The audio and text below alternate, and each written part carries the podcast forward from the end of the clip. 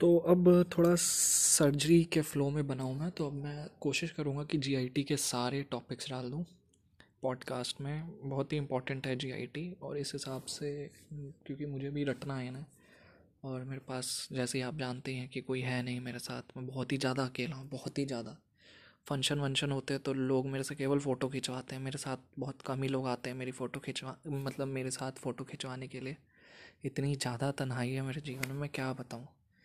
मतलब छोड़ो, क्या वैसे पढ़ाई की बातें करते हैं, दुख दर्द की कम।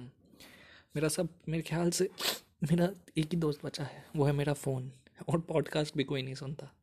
तो मैं और मेरा फ़ोन और मेरी लाचारी, अब तो मैं अपना नाम ही करने वाला हूँ, लाचार इंस्टाग्राम पर।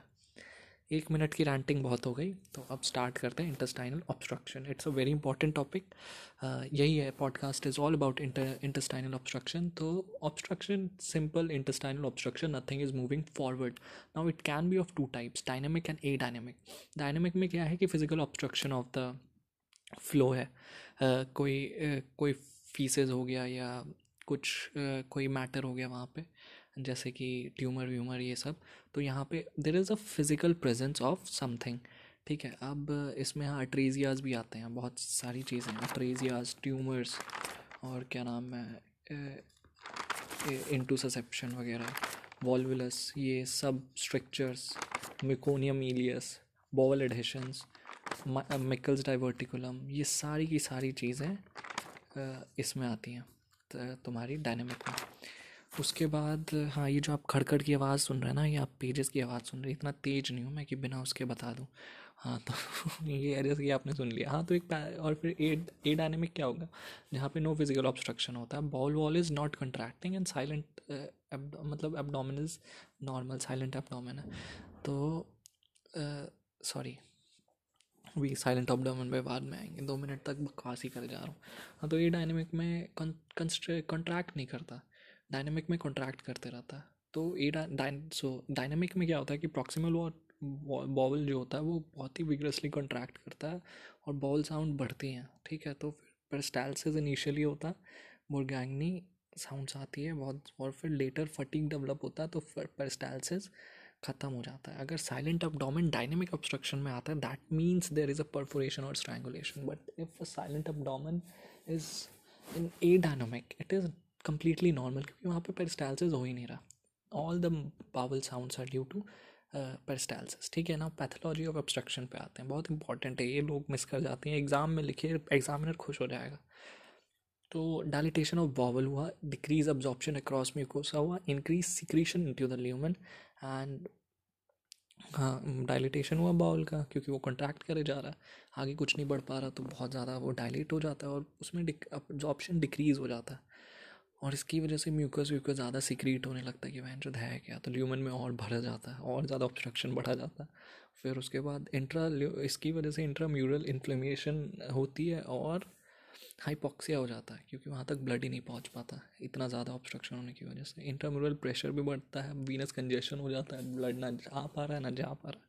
उसके बाद फिर जो पूरा मिकोसल बैरियर वो डिसरप्ट हो जाता है और बैक्टीरियल ट्रांसलोकेशन हो जाता है। इतनी चीज़ें होती हैं, फिर that leads to a colicky abdominal pain ठीक है, एकदम उसी साइड पे, उसी साइड पे हाइपोक्सी हुआ, उसी साइड पे वीनस कंजेशन हुआ, उसी साइड पे तुम्हारे सारे जो ट्रांसलोकेट हो गए बैक्टीरिया वहाँ के, और वहाँ पे necrosis start kind of necrosis start होती है। तो एकदम it's a pinpoint colicky pain ठीक है and if it is diffuse it suggest strangulation और इतना इतना कुछ हो ही रहा तो एबडोमिनल डिस्टेंशन भी होगा। जो फाइव एफ़ हैं fat faeces fat faeces flatus fluid और एक और था यार।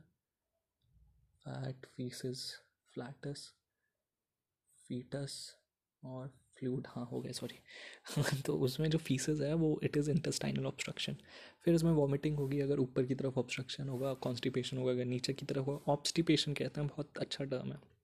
कुछ जा ही नहीं रहा बहन चो ठीक है। मतलब अभी तो एक मैंने ऐड देखा इसमें क्या था कि केचप की बॉटल हिला हिला के डाल रहा कुछ जा ही नहीं रहता उसके से बाहर तो वही हो जाता है, हिल हिल के कितनी भी कोशिश करो, कुछ भी नहीं जाएगा।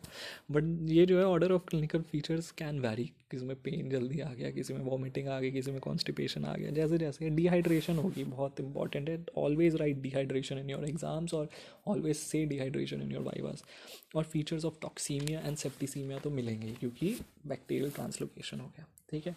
अब इनिशियल इन्वेस्टिगेशन जो करेंगे इसमें एक्सरे करते हैं तो इरेक्ट एंड सुपाइन में करेंगे। अब गांड फटी हुई है, लेट के आ रहा है तो सुपाइन में ही कर लेते हैं और नहीं तो खड़ा हो रहा तो खड़ा हो जाए। तो बहुत टिपिकल सा है कि three air fluid levels more than three air fluid levels अगर थ्री तक मिल रहे तो it's it is normal but if it is more than three it is abnormal there is a obstruction more distal the obstruction more will be the air fluid level हाँ but it doesn't tells about the site supine position tells about the site लेटाओ ठीक है?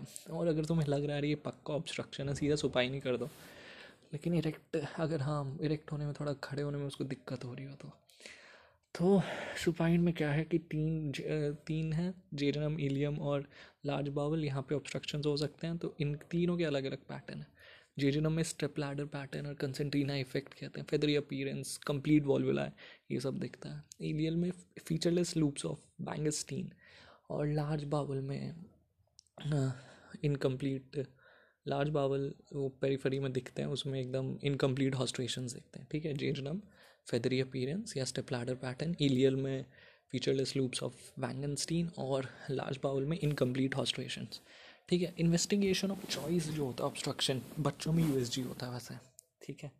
क्योंकि बच्चों को मतलब एक तो tender tender भी हो सकता है कई कई बार अगर पेटोनाइटिस के साथ भी आ आगे परफोरेशन हो गया तो। तो यू इतना क्या ही रेडिएशन दे यू से भी पता चल जाता है। फिर एडल्ट में सी सी टी अगर सी सी टी इसलिए करवाते हैं क्योंकि एडल्ट में स्टीमिया के चांसेस ज़्यादा है। जहाँ तुम्हें देखी रिड्यूस बावल वॉल एनहांसमेंट वहाँ ये है कि इट इज़ मतलब eleven times higher chances of ischaemia absence of mesenteric fluid on C T suggest there are reduce chances by six times ठीक है? कॉम्प्लिकेशंस पे आते हैं तो इसकी कॉम्प्लिकेशन होती है peritonitis moribund status hypovolaemic and septic shock renal failure A R D S intraabdominal abscess formation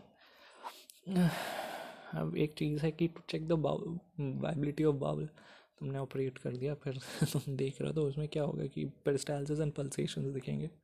viable है bleeding in mesentery and bowel wall आराम से दिखेंगे फ्लाइबिलिटी फ्लैबी मसल्स ये सब दिखते हैं। Colour dull and lustreless sheen is ischaemia and there serosal serosal shining if the bowel is viable it would be it would be bleeding it would be having peristalsis and pulsation it would be friable flabby muscles and the colour will be dull if it is going into in and there will be serosal shining हाँ अब आते हैं treatment पर। Treatment सबसे important part ये तो उसको कुछ खिलाना नहीं, वरना और डिस्टेंशन बढ़ते जाएगा। आई वी फ्लूड्स देने हैं आई वी एंटीबायोटिक्स देनी है नेजोगेस्ट्रिक ट्यूब या राइल्स ट्यूब डालते हैं डिकम्फ्रेंस करने के लिए बावल को। इफ़ पेशेंट डजन रिस्पॉन्ड तो सर्जरी करते हैं। First structure to look at is caecum अगर वो डिस्टेंट होता है तो it is a large bowel obstruction अगर वो कोलैप्स है तो it is a small bowel obstruction viable bowel बता ही दिया कैसे कैसे देखते हैं? ठीक है, और नॉन वायबल देख लेते हैं तो नॉन वायबल को काट के हटा देते हैं। ये हो गया हमारा इंटेस्टाइनल ऑब्स्ट्रक्शन और ये पूरा का पूरा मैरो के नोट से है थोड़ी थोड़ी चीज़ें एस आर बी से ऐड करिए तो आप वहाँ से पढ़ सकते हैं। Thank you